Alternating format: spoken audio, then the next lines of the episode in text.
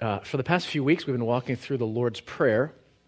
We first saw that the privilege of using that kind of family language to call God the King Abba Father is a privilege that Jesus' death, his shed blood on the cross, has won for us, has secured for us. This means that pr- uh, this kind of prayer language is really only sensible if you're a follower of Jesus Christ considered his child, calling him Father, if you believe that his life was lived in your place, and if you believe that his death was laid down on your behalf.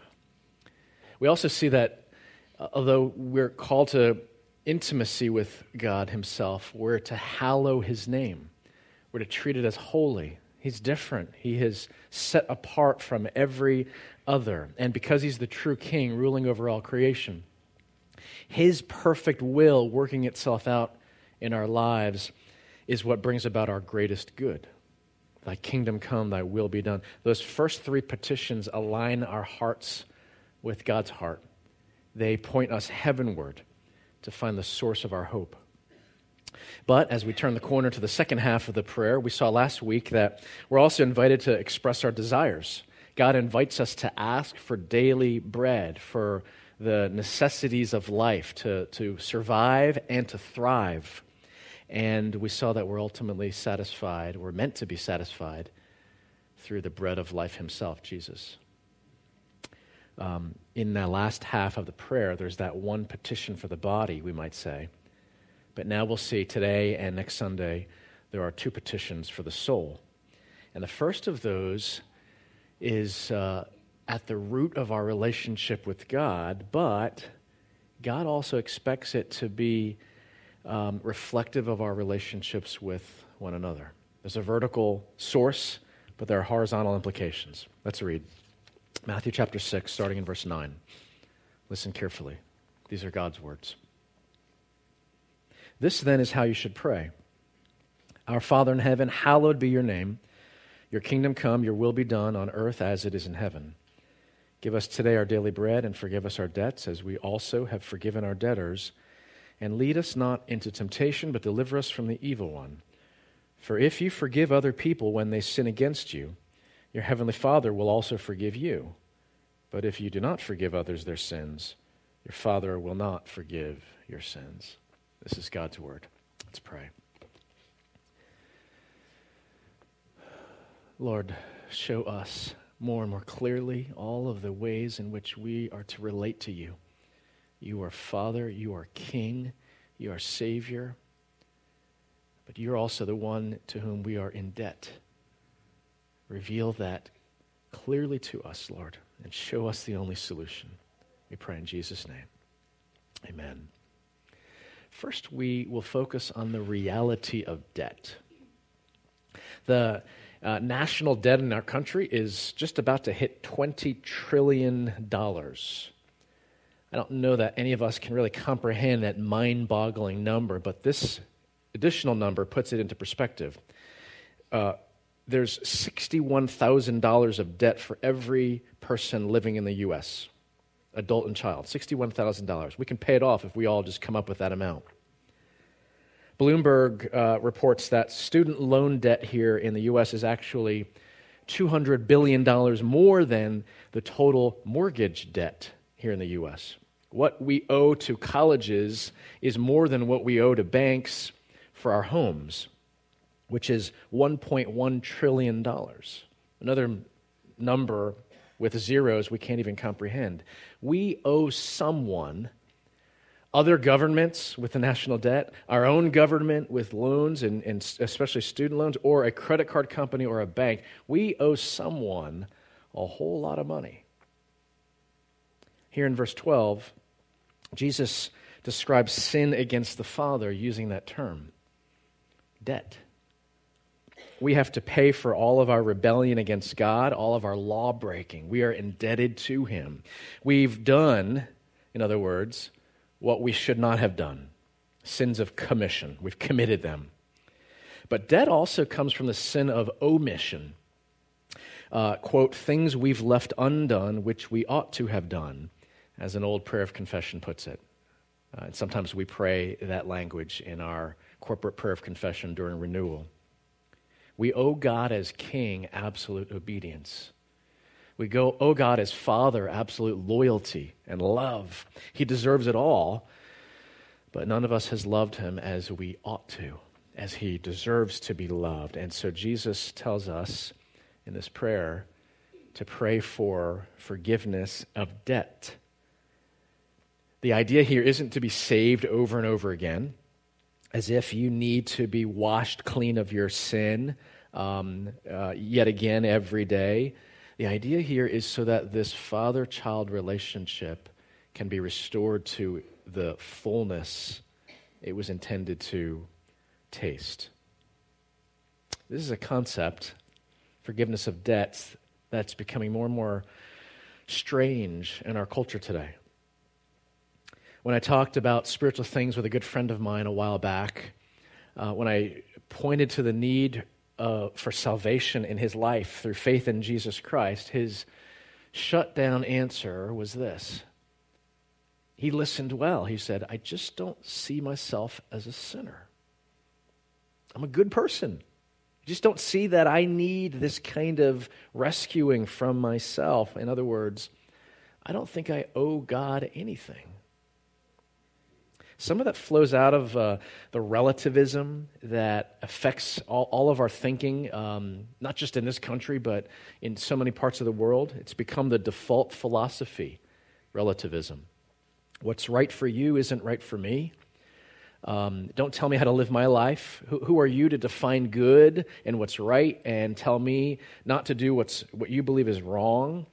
Um, if it feels good, do it as long as it doesn't harm other people. Relativism encapsulates so many of those kinds of thoughts, and it's pervading every part of our world today. So if self defines what is good and right, then for that person, there isn't anything for God to forgive. The, uh, according to the world, the only remaining sin is the worst sin, which is intolerance. Intolerance. The other side of the same coin is that most Americans uh, reject the idea of divine justice, that there's a holy God sitting on his throne judging sinners, insisting that the debt of sin be repaid. That's a, um, not, not just a foreign concept, that's an offensive concept to most uh, Americans today. But turn to the news and listen to people um, reacting to some horrific crime, some child molester, some serial killer, some deadly terrorist act against innocence. and people want justice now. They're demanding it. They're, they're asking for blood, in a sense. People want forgiveness of their debt, if they even think in those terms, but can't tolerate the idea of an evil, evil person's debt being forgiven. No one wants a God who overlooks evil in our world who puts aside justice. Everyone simply wants a God who overlooks their evil and doesn't bring justice. This is where the biblical and secular worldviews constantly collide. They're at odds entirely, opposite. The Bible, uh, from beginning to end, though, describes the universal sinfulness of humanity. Our constant, from the very beginning, rebellion against the rightful king. Uh, the Bible highlights this the piling up of a debt more impossible to pay off than $20 trillion. Here's uh, a verse from Psalm 14, um, verse 2. The Lord looks down from heaven on all mankind to see if there are any who understand, any who seek God. All have turned away, all have become corrupt. There is no one who does good, not even one. At the very end of the Bible, towards the uh, end, 1 John chapter 1, the apostle says this If we claim to be without sin, we deceive ourselves, and the truth is not in us. If we confess our sins, he is faithful and just and will forgive us our sins and purify us from all unrighteousness. If we claim we have not sinned, if we say there's no debt that we need to repay God, we make him out to be a liar, and his word is not in us. The debt of sin is real. But there is one and only one solution. Secondly, uh, the only solution to debt. If Jesus is telling us to pray for forgiveness, we need to take the time to understand what forgiveness from God's perspective really means. It is not a feeling. It's not hearing, I'm sorry, and simply responding with, it's okay, no big deal. It's not forgiveness. Here's what God says when He offers forgiveness Isaiah chapter 43, verse 25. He says, I will not remember your sins. That's what He tells His people. And in Jeremiah chapter 31, he says, Of his people, I will forgive their iniquity and I will remember their sin no more. Forgiveness is not a feeling, forgiveness is not um, merely a thought. Forgiveness, biblically speaking, is a promise by God to no longer hold against you the sin you've committed. God doesn't forget things, He chooses not to remember. He puts it aside. I will no longer hold against you, I promise, the sin that you've committed against me. That is divine forgiveness. That, that is the definition of forgiveness because He is the one to whom we are in debt, and God is the one who makes these promises. That should give us a spiritual brain cramp in a sense. Because how can a sinful creature wronging a holy and perfect creator be forgiven? Um, a just God cannot say to rebellious sinners, ah, don't worry about it. It's all good. It's not forgiveness. That, that, that's, that's a um, childish, simplistic caricature of forgiveness. It's nothing near what God has done, it's nothing near the promise God has made. Forgiving a debt doesn't just make it go poof. Forgiving a debt means someone else pays. And so if the federal government is forgiving student loans, it doesn't just go poof. The taxpayers have to fit the bill. Somebody has to pay back the, the lender. Um, if your sin is forgiven, the consequences of your sin, the debt you've incurred against God, doesn't just go poof. Someone has to pay. Who is that someone? The Apostle Paul points us to him in Colossians chapter 2, verses uh, 13 and following. When you were dead in your sins, this is worse than just owing something, right? Death.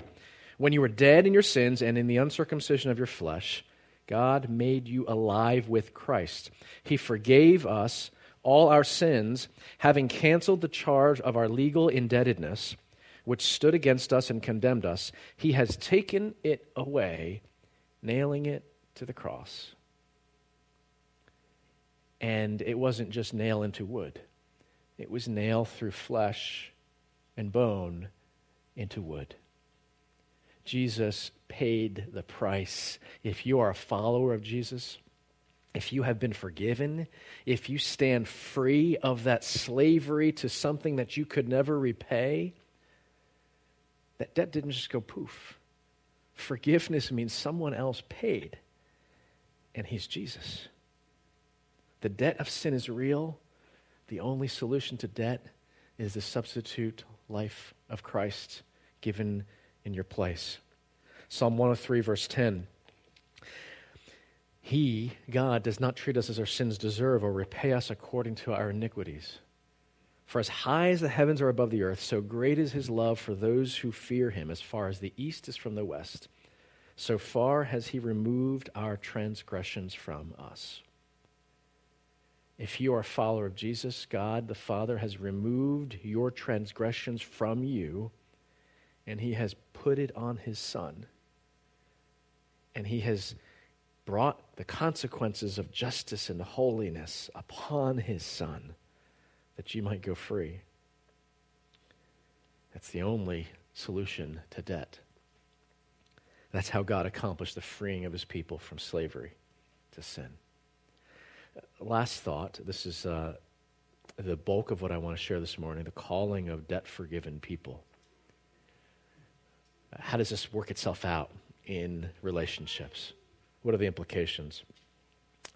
On June 17th, 2015, seems like farther back in the past, Dylann Roof walked into a Bible study in a room in Emanuel African Methodist Episcopal Church in Charleston, South Carolina. He mercilessly executed nine parishioners as they were praying in the midst of a Bible study. Roof had deliberately selected Emanuel Church as his target because it was an historic church and one of the South's oldest black churches, a perfect target of his radical racist agenda.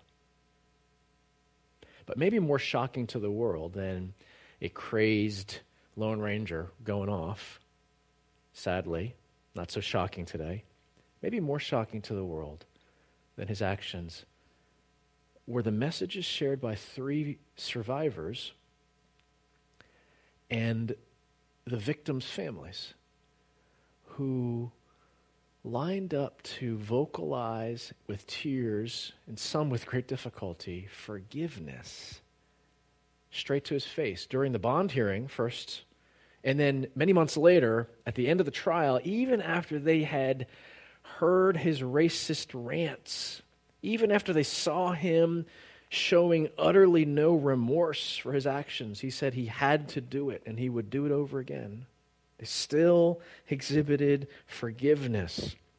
It was utterly countercultural and literally supernatural, above nature, above how nature, instinct, one's gut would urge you to act and to speak. Right? Their, their guts had to hate this man. Their guts had to want to reach over the, the separation in the courtroom and strangle him and make him pay for this horrific crime, but supernaturally, above their nature, they forgave. And I can't back this up with any specific quotes. I don't have any inside knowledge. But I have to think that that decision, that willingness to forgive, that strength that they displayed was only possible because these men and women had received gospel mercy through faith in Jesus Christ. They knew they had been forgiven an unpayable debt through faith in Jesus. These sinners saved by grace knew that they had wronged the King of the universe, and yet he had forgiven them, and so how could they not struggle with all his strength? Scripture puts it to move towards forgiveness of this man who had terrorized them and their families. It's the only explanation I can come up with. A few months before the shooting, the Atlantic magazine had run an article that mentioned a psychologist um, whose own mother had been murdered. And in the months uh, following that tragedy in his life, he came up with a technique for dealing with his anger. Uh, I put it up for you. First, you recall the incident, he wrote, including all the hurt. Empathize with the person who wronged you. Then you give them the altruistic gift of forgiveness, maybe by recalling how good it felt to be forgiven by someone you yourself have wronged. Next, commit yourself to forgive publicly by telling a friend or the person you're forgiving. Finally, hold on to forgiveness. Even when feelings of anger surface, remind yourself that you've already forgiven. I don't know about you, but if I read that article, if it was handed to me by some well intentioned person, I think I'd crumple it up and throw it in the trash. I think I'd look for a paper shredder or, or, a match to light it on fire. I don't mean any disrespect to the psychologist. Um, certainly nothing bad about these thoughts. They seem productive, they're, they're well intentioned, but forgiveness is not a mind trick. Forgiveness is not a technique to make yourself feel better. It's not this spiritual mumbo jumbo that manipulates feelings and makes something horrific tries to at least into something palatable, into something decent. Forgiveness, biblically defined, because that's the ultimate forgiveness of debt, it's the ultimate um, setting aside of consequence. Forgiveness is a promise to no longer hold something against someone who has wronged you. These victims and family members lived out Matthew chapter 6, verse 12, both parts of it, which is the only line of the Lord's Prayer, by the way, that merits added commentary, which we find in verses 15 and uh, 14 and 15. These people lived out verse 12. Give, uh, forgive us our debts as we also have forgiven our debtors. We, we've taken from you, God, vertically, and we've, we've tried with all of your might in us, because we can't do this, to share it horizontally. Verses 14 and 15 are the added commentary.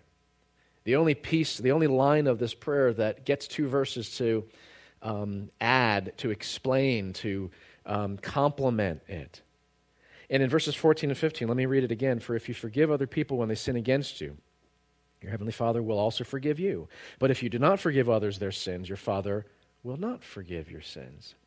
We might wish that's not in the Bible because it'd be easier to kind of rationalize away, forgive us our debts as we also have forgiven our debtors. Well, it's not the same God, you know. Um, what they did to me is nothing what. Eh, we, we could rationalize it away, but verses 14 and 15 kind of trap us and don't give us that option. Jesus is not saying here that if, uh, I'm sorry, Jesus is um, not saying that it, you earn God's forgiveness by forgiving other people. It's not what he's saying. Jesus is saying that if you're not willing to forgive other people who have sinned against you, you don't really that's a sign you don't that you don't really understand what it means to be forgiven by God. If it's not overflowing this way, maybe you're not being filled with it this way.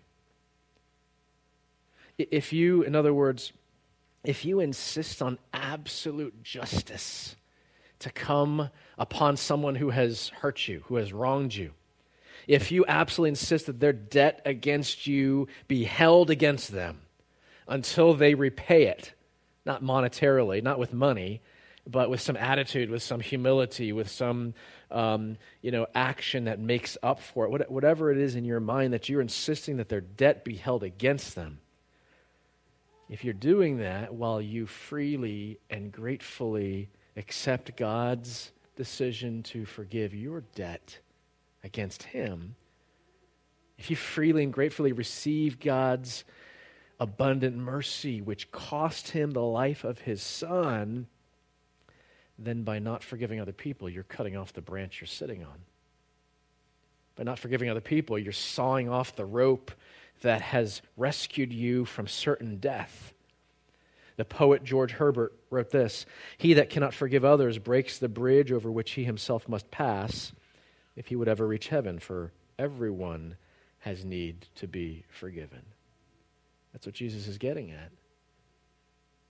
This is an accurate spiritual barometer, he's saying. Can you forgive others who have wronged you? Do you hold on to grudges, harbor resentment? Are you always looking for things to criticize in other people? Ways they failed, ways they should have done better. Do you hold that against them? Do you take something beautiful and look for something ugly? Or do you extend grace? Because you yourself have received much grace. Do you extend mercy because you realize deeply how much you have benefited from mercy? This is the only petition in the Lord's Prayer that refers to other people. What we pray for has relational implications forgive us as we forgive others. And verse 12 shows us the, the, the, appropriate priority here, the order. First, you need to ask for forgiveness, which puts you in a position of need and vulnerability, of admitting that you have incurred debt that needs to be repaid somehow, even if you can't yourself. It puts you in a position of asking for mercy. No one likes to be in that position, right?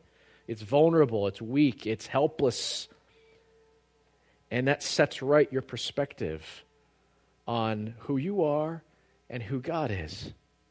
It reminds you that God doesn't owe you anything except his justice, except appropriate response, consequences for your sin against him. And then that realization makes it possible. It prepares you, it strengthens you to possibly extend that same forgiveness to other people who have wronged you? A question I want you to consider. It might seem a little bit off topic, but, but um, uh, let me, I'll explain. Can you receive grace well? And, and maybe in more concrete terms, I'll give you this example.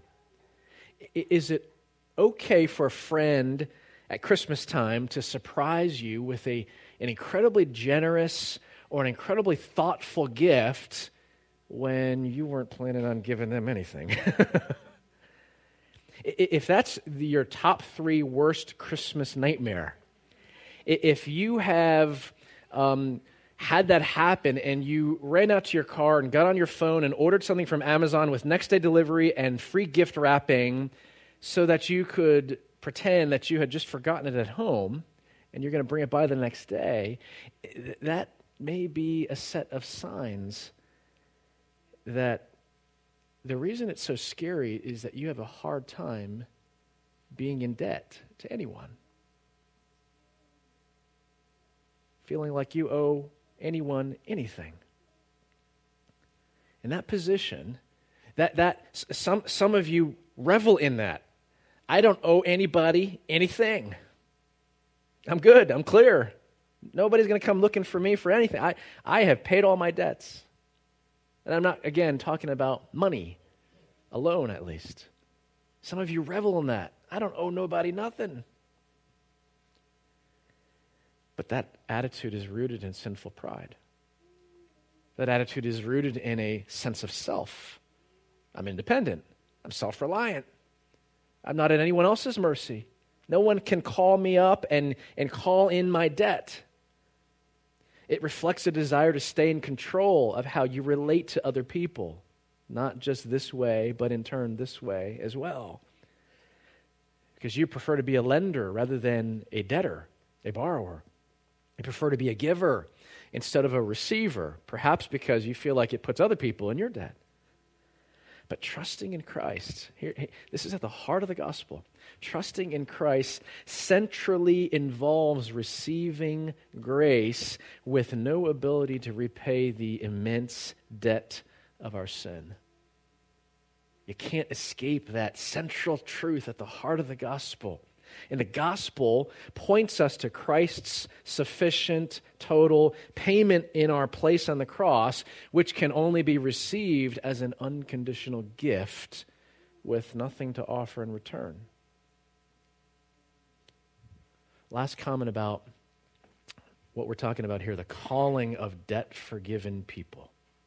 In Luke chapter 7, Jesus is having dinner with some Pharisees. These are the professionals at righteous living. They took it seriously. They, they looked down on other people. They were always looking to trap Jesus. And during this dinner, they can't stand watching a notoriously sinful woman who is anointing Jesus' feet and wiping his feet with her hair. Jesus says to the hosts, I tell you, her many sins have been forgiven, as her great love has shown. But whoever has been forgiven little loves little.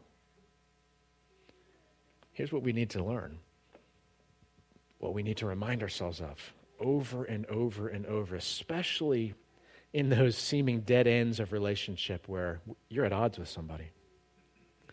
The only way you gain the power to forgive the small debts of other people's sin against you is to realize how loved you are in Christ. Is to, re- is to grow in your understanding of how great is the debt of your sin against God Himself. Listen to the words of this modern hymn I came across this week called Forgive Our Sins as We Forgive. How can your pardon reach and bless the unforgiving heart? That broods on wrongs and will not let old bitterness depart. In blazing light, your cross reveals the truth we dimly knew how small the debts men owe to us, how great our debt to you. Let's pray. Lord God, show us the pettiness of our thoughts about slights against us, words that wounded, even if they drew blood, attitudes that we dislike, things that people should be doing when they're not doing. All these things, Lord, show us the pettiness of it. Show us how small these debts are or, or inconsequential they are, and show us how great is our debt to you. And then show us, Lord, in our near despair, show us how perfect was your solution to wiping that debt away. It didn't go poof. It was all poured out upon Jesus the Son. It was all suffered for, died for, experienced hell for, that we might go free. And so we praise you. We praise you. And we pray, uh, we hope with deeper and richer meaning week by week. We pray now using the words that Jesus taught us Our Father, who art in heaven, hallowed be thy name. Thy kingdom come, thy will be done on earth as it is in heaven. Give us this day our daily bread, and forgive us our debts as we also forgive our debtors, and lead us not into temptation, but deliver us from evil. For thine is the kingdom, and the power, and the glory, forever and ever. Amen.